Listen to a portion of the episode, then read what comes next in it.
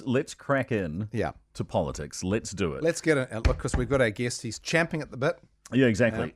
Uh, so, so once again, so New Zealand's case numbers, the latest one's eight thousand eight hundred and ten, and we know that case numbers are lower over the weekend due to lower testing rates. So we know that um, tomorrow and then particularly Tuesday we should expect a jump again. That said, once again, this is still the first time that we've had under ten thousand cases since February. So hopefully that is a a good trend. Remember the days when we remember the day we first got over 200 and we're Oh, like, yeah. ooh. Well, the, the one that really stands out for me, Bevo, is, is the day that we had 44 because we'd this was during the Delta outbreak and we'd gotten down like like we were almost at the point of eliminating Delta.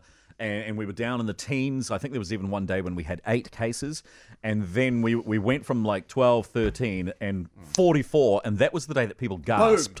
You know, people were audibly gasping in the office when that happened. Um, here we are, and, and it's you know eight thousand eight hundred and ten. Um, but but this is tinged with sadness because another eighteen deaths. We have had more Kiwis die from COVID in the past week than at any stage in the pandemic. This is also the time that the government is meeting to further relax restrictions. So to explain how this all works and what he thinks should happen. The prof- uh, professor of epidemiology at Otago Uni, Michael Baker. Thank you as always for being on the program. Yeah, kia ora, Tim. G'day, Michael. Uh, hey, just firstly, did you get that bottle of wine that Tim Roxborogh promised you for all the appearances last year? Um, not that I'm aware of, but um, Look, there, there may have been some it's issue. the thought that counts. I think Yes.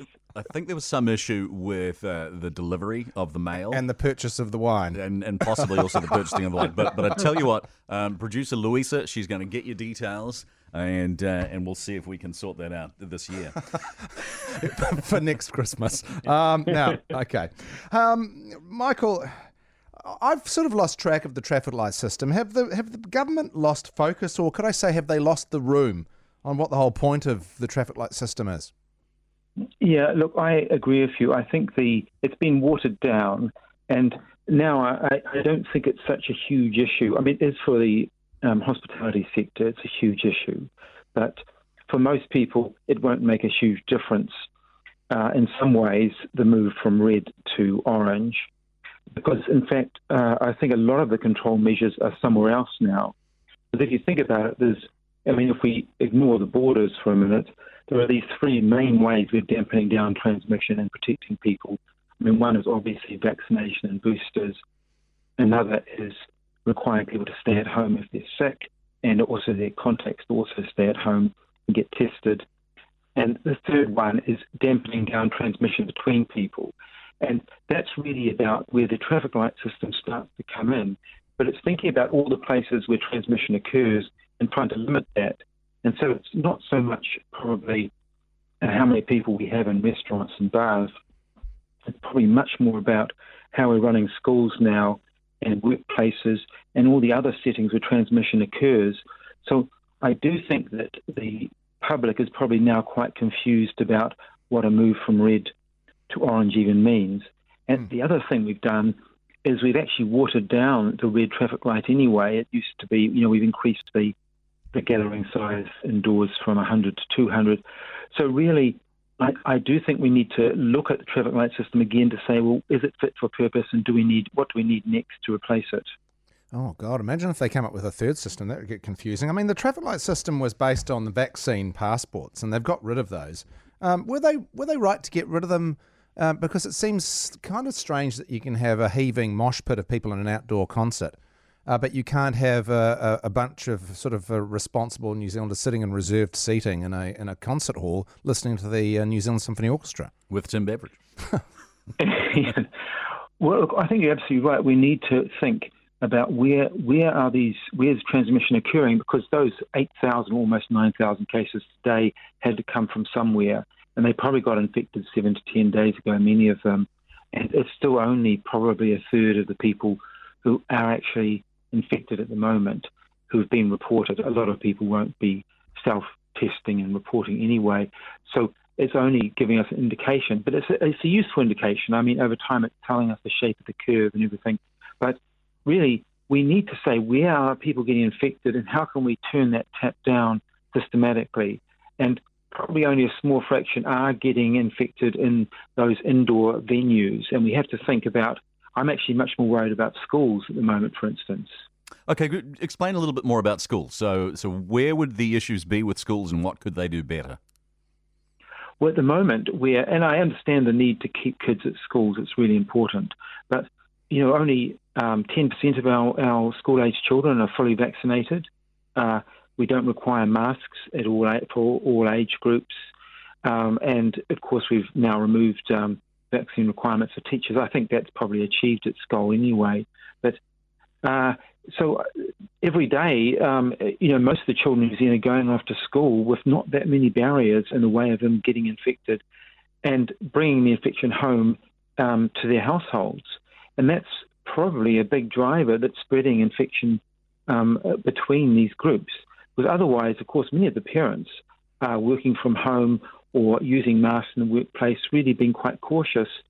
So um, we have to think, uh, and this is where you do need empirical data to say where are our cases coming from now, and how should we limit transmission? What's the most effective thing to do? Well, how would we how would we know now where they're coming from? Isn't this a sort of it's a wish list this list that's not achievable because um, in the in the age of the rat test, and we're not scanning in anywhere. Um, we're just going to have to guess, aren't we?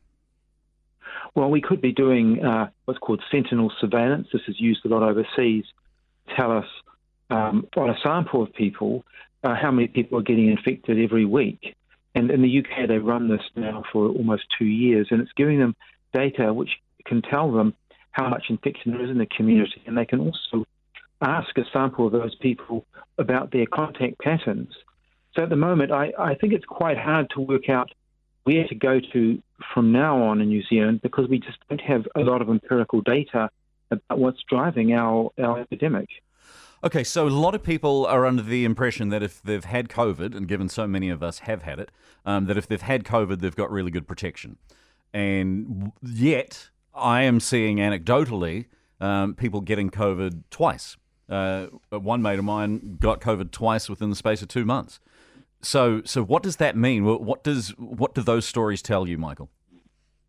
Well, it's telling us that the Omicron variant is very good at evading our immune uh, defences, and that's how it's getting around the world so well. And it's turned it into one of the most infectious human viruses we've ever seen, approaching the same level for measles, which in the past has been considered the most infectious mm. disease known and that's why. And you, you know, we do know that your immunity, if you get, you know, you get it from either vaccination or prior infection, it does fade very rapidly over a few months, mm. and Omicron takes advantage of that. Um, the next question for me is, is a difficult one to ask, but so if we sort of want to inhibit the spread, but then again, we don't really want to be having peaks of Omicron in the middle of winter when flu season is. So isn't there oh, you probably know where I'm going with this, but is it in, in a way, is this a sort of silver lining of the cloud of the peak that we've uh, just, well, probably got over in Auckland and are going through in other parts of the country? Isn't it the silver lining really that um, we're getting some of this um, out of the way before flu season? I mean, would we really want to try and inhibit it too much because we might end up facing a, a, a tougher climb in the middle of winter? Yeah, look, you're making a really good point, and this is the problem I think we have at sorting out a strategy with this virus because we've got two quite different paradigms, if you like. One is that Omicron's a milder infection, everyone is going to get it and they should get it over and done with, and then we'll move on. And then the alternative one is no, we need to really limit transmission because it does have serious effects for some people, and there may be 20 to 30 percent of people getting long COVID. Mm. Uh, so we've got these two very different um, um, goals at the moment, and I do think we need to bring these together so we can give a more, uh, you know, a more consistent picture to the public. Yeah. So if somebody hasn't picked up COVID at this point in time, as in but neither Bevo or I have had it, but we've um, had we've had it in our house. Yeah, and and so is is that likely to indicate that we're in that lucky percentage of people who just seem to have immunity, or is it more the word luck? You know, it's just luck that we haven't yet picked it up. Uh, yeah, it's more likely than not you just haven't been exposed to it and had the infection.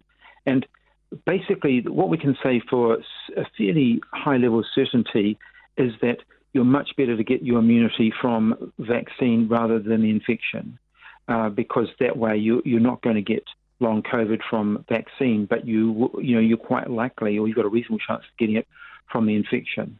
So if you're fully vaccinated, and obviously with a booster, um, if you're in a more vulnerable group, you'll get probably be offered a fourth dose in the next um, few um, months. Yeah. You know, hopefully before winter, and, and, you may get it with your flu vaccine, which would be a good combination. And uh, after that, we really do want to reduce infection, particularly, I think, in unvaccinated children, because there is a potential for them to get long COVID. Mm. And I think that's a real worry. In fact, that's my biggest worry at the moment. So, what are you expecting from the government? Uh, what will they do? What should they do? Uh, their announcement or their considerations on Monday? Well, I'm hoping we'll get a more comprehensive strategy, which is going to move us to this point where um, we do know that uh, we're going to have a constant level of infection going ahead that's moving towards being an endemic infection at some point. We're more than likely to get um, a second wave, given that it's affected everywhere in Australia at this point. So we should be starting to plan for that. And I do think we we need a revised framework. I think for um, how we manage indoor settings. You know, when we're getting together with other people, and hopefully it covers schools, workplaces, and social meeting places. Yeah. A more comprehensive framework, just to give real clarity, because we don't. Um, we want to obviously people need to be getting out, and particularly in Auckland where it's it's down now to pandemic wave has dropped below almost heading towards 10% of its peak. So it may be starting to plateau out, not not quite yet. But I think places like Auckland now, people probably should be getting out and about into more normal yeah. lives at this point, but doing it safely. Yeah. And I think this is where we need really good guidance from the government about what do safe indoor environments look like. How about this for an idea? Do we actually need government to dictate any rules to us? Um, and the example I would give is I don't really think about Omicron, but I wear a mask when I go into a, a shop or a cafe, not because it's the rules, but because I'm being considerate towards others. Do you think that if we actually said, look, you know, we're lifting restrictions, that by and large New Zealanders would still, if they were given some guidance as to what is expected, that we would still, would it make much difference whether it's rules as opposed to, as Johnny Depp would say, guidelines? Uh, well, one of the issues with, with uh, as we know from infectious diseases, is the behaviour of individuals affects others. And if you look at the ways it does that, and that was one reason I think we have had vaccine mandates and we are keeping them for healthcare workers, is that it's one of these things where not only, say, getting vaccinated and wearing a mask protects you, it protects the people around you, but also it protects the health system. So, because if you get sick and you have to go to hospital, you're occupying um, a space which is pretty precious at the moment. Mm. So that's why governments and all of us need to care about the behaviour of everyone in New Zealand because not, we're not islands with this disease. We're all highly interconnected. Mm.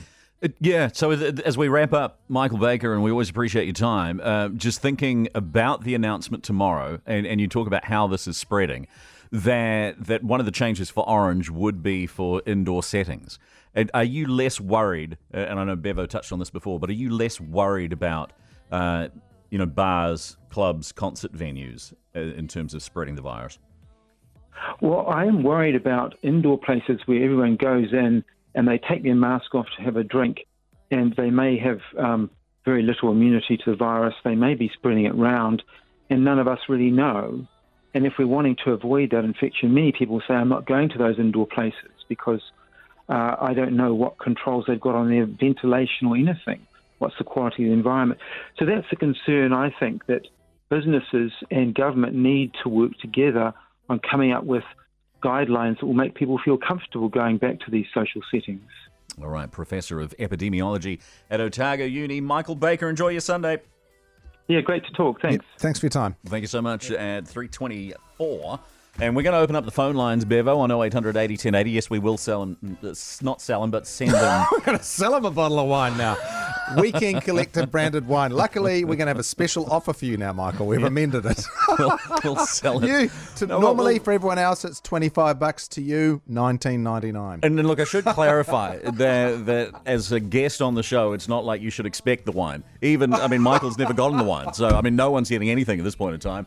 It's more so, it's just, it's just words to show our appreciation for being on the show. You know, an an awful lot, lot. during the pandemic. Um, but as I say, at this stage, it's just words. But words are all I have. Uh, anyway, um, you can ring through on 0800 80 1080 because question for you when it comes to the traffic light setting and the fact that the government is looking at this and that there will be changes potentially announced, possibly Auckland going to orange. Do you still care about the traffic light system? I mean, do you even know what it is anymore? Uh, and is it is it having any bearing on the decisions that you are making with regards to the pandemic? Do you still care about the traffic light system? You can give us a call on 0800 80 1080 text 9292. It's Politics Central News Talk ZB at 325. When you said